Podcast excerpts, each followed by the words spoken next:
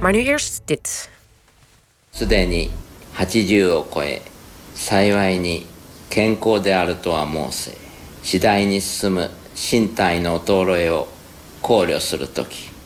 U hoorde Akihito, de honderdvijfentwintigste keizer van Japan, die hier zijn aftreden bekend maakte. Akihito is de eerste keizer sinds achttien zeventien die bij leven plaatsmaakt voor een opvolger, zijn zoon Naruhito. En daarmee wordt ook meteen een nieuw tijdperk ingeluid. In de studio in Leiden zit hoogleraar Japanse letteren en culturen Ivo Smits om over de rol van de keizer te praten. Goedemorgen. Goedemorgen. Ja, sinds gisteren krijgen de Japanners een ongewoon lange vakantie, begrepen we, vanwege deze aangelegenheid. Hoe, ja, hoe groot is deze gebeurtenis in Japan? Nou ja, het is voor het eerst in de moderne tijd, zoals al ze, zelf al zei, dat de keizer uh, aftreedt en niet in zijn uh, bed sterft. Mm-hmm. En dat betekent ook dat er een nieuw woord gevonden moest worden, bijvoorbeeld voor de aftredende keizer. Want het mocht en... eigenlijk niet, hè? Nou, dat was inderdaad... Uh, je hebt naast de grondwet van Japan heb je iets dat heet de Wet op het Keizerlijk Huis. Daarin zijn allerlei regels vastgelegd. En dat is heel belangrijk, omdat de allereerste artikel van de grondwet... Die, dat draait helemaal om de persoon van de keizer. Dus de keizer als symbool van de natie. Uh, en inderdaad, uh, was eigenlijk uh, gebruikelijk... dat de keizer pas werd opgevolgd na zijn overlijden. Ja, en... Ik... Ja, ga door, sorry. Nou, u hoorde dus zelf net de keizer, de huidige keizer, aankondigen... dat deed hij al in augustus tweeduizend zestien... dat hij uh, het fysiek heel zwaar heeft.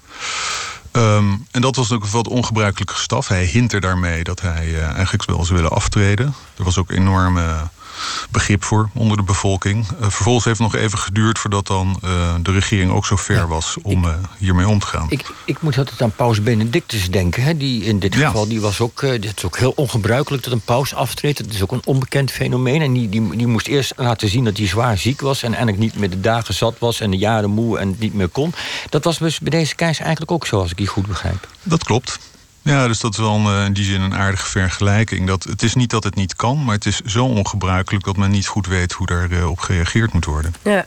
En wat voor rol heeft die keizer in Japan? Is dat een beetje uh, vergelijkbaar met de rol van ons uh, koninklijk huis? Of hoe moeten we dat uh, zien?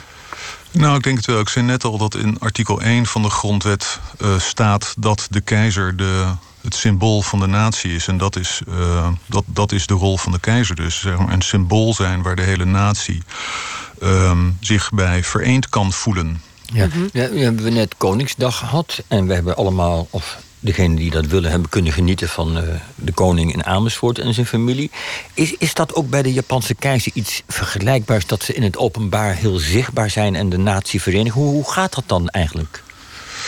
Um, nou, die rol spiersymbolisch moet wel gelijk bij zeggen. Ik, ik ben niet een enorme royalty-watcher eh, internationaal... maar mijn indruk is, stellig indruk is dat het Nederlands Koningshuis... in die zin vrij uitzonderlijk is. Dus dat op Koningsdag het je onder de bevolking eh, begeven... en samen spelletjes doen en zo. Ik geloof niet dat ook bijvoorbeeld het Britse vorstenhuis... of de Scandinavische vorstenhuizen dat doen. Um, dus dat zie je in Japan niet. Je kunt wel bijvoorbeeld op de verjaardag van de keizer... naar het keizerlijk paleis. En dan uh, vertoont hij zich aan het volk. En kijk, maar de, de rol van de vorst... en dat is natuurlijk overal zo... is bijvoorbeeld op een moment van crisis laten zien dat je meeleeft. Dus bijvoorbeeld een heel belangrijk moment was... Uh, de, bijna de tsunami, dus de grote... Uh, Overst- aardbeving en overstroming in tweeduizend elf...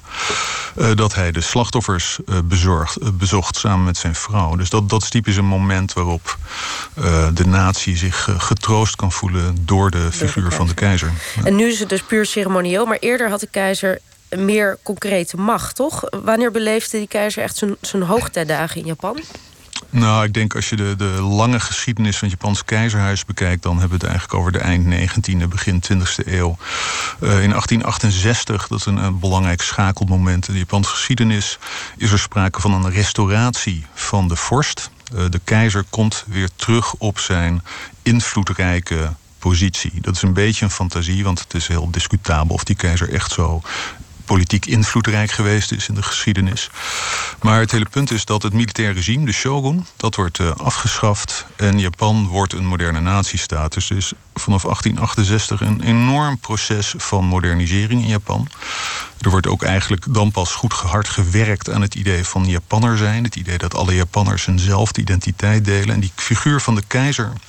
wordt dan bij uitstek het symbool waar iedereen zich op kan richten. Dus ook de, de keizerverering in Japan, waar natuurlijk in Nederland... dus zeker de mensen die in Nederlands-Indië tijdens de oorlog gezeten hebben... Uh, allerlei herinneringen aan hebben.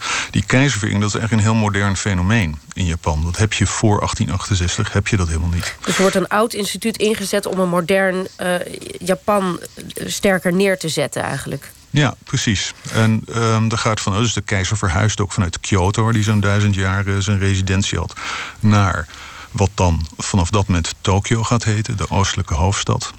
Hij gaat ook wonen in wat eerst het kasteel van de shogun was. Dus het is de, de symboliek van de keizer die de shogun, uh, zeg maar de, de plaats van de shogun inneemt, of de shogun als het ware wegvaagt. Dat die was is de zeer, zeer symbolisch, toch? De, de shogun. Ja, precies. Ja. De shogun was de militaire heerser van Japan. Uh, die was zelf inderdaad een samurai-krijger. Er wordt dan even later in de negentiende eeuw wordt dat hele klassensysteem afgeschaft. Dus daarmee zijn ook alle Japanners worden dan voor de wet gelijk. Mm-hmm. Dus dat zijn enorme uh, omwentelingen. Er wordt een grondwet afgekondigd, een parlement ja. uh, komt er. En, want uh, je zei ook van na de Tweede Wereldoorlog verandert dat, die positie. Dan moet ook de, want de keizer had eerst een goddelijke status dan. En dan ja, moet dat... hij een verklaring van menselijkheid afleggen. Ja, nou, de keizer, kijk, het keizerlijk huis in Japan uh, heeft een, een ononderbroken lijn. Dat doet een beetje af van je definities, maar die gaat helemaal terug tot in elk geval de zevende eeuw. En de mythevorming, de mythologie wil dat de keizer afstamt van de zonnegodin, die ook vereerd wordt in de, de Shinto-tempel in Ise bijvoorbeeld, die een rol speelt in de ceremoniën die een heel jaar lang dit jaar duren rondom de troonsafstand en de troonsbestijging. Mm-hmm. Um, dus die keizer was formeel, uh, had een goddelijke status. En in negentien zesenveertig, onder druk van de Amerikanen, die op dat moment uh, Japan bezetten aan het einde van de Tweede Wereldoorlog, uh, legt de keizer een verklaring van mens zijn af. En dat is natuurlijk een symbolisch gigantische stap. Stapje terug. Toch?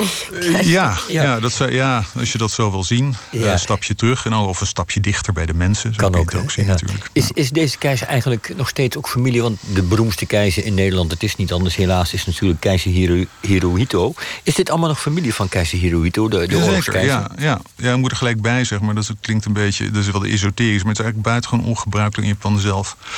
Uh, om niet te zeggen not done om keizers bij hun uh, persoonsnaam, persoonlijke naam aan te spreken. Ze hebben het dan over de Showa-keizer, de keizer van de Showa-periode. Maar dat was de vader van de huidige keizer. En nu gaan we woensdag ook over naar een nieuw tijdperk. Uh, ja. Reiwa, als ik het goed zeg. Een, een, een ja. naam... Nee?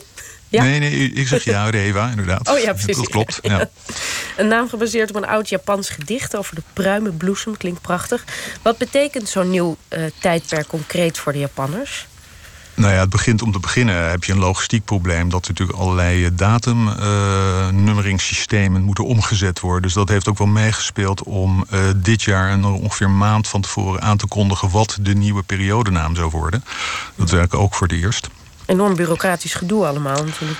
Enorm, ja. Maar je kan dus, ja, wat, uh, wat we leven nu nog net in het Heeseed. Dinsdag is dan de laatste dag van het Heeseed-tijdperk. En dat wordt dan straks retroactief. Vanaf één januari wordt dat allemaal teruggenummerd naar het maar, eerste jaar maar van wat, Reiwa. Wat, wat betekent het dan? Ik bedoel, welke periode komen ze uit? En had dat nog een, een betekenis? Want meestal is het, heeft het ook een betekenis. Hè? De periode van de dit of van de dat en de periode ja, nu. Ja, dat klopt. Uh, vertel eens.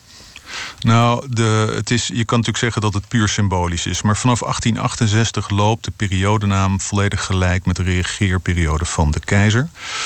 Um, vandaar als we het hebben over de Meiji-keizer... is dus geen verschil dan tussen de, de naam of de postume naam van de keizer... en zijn regeerperiode.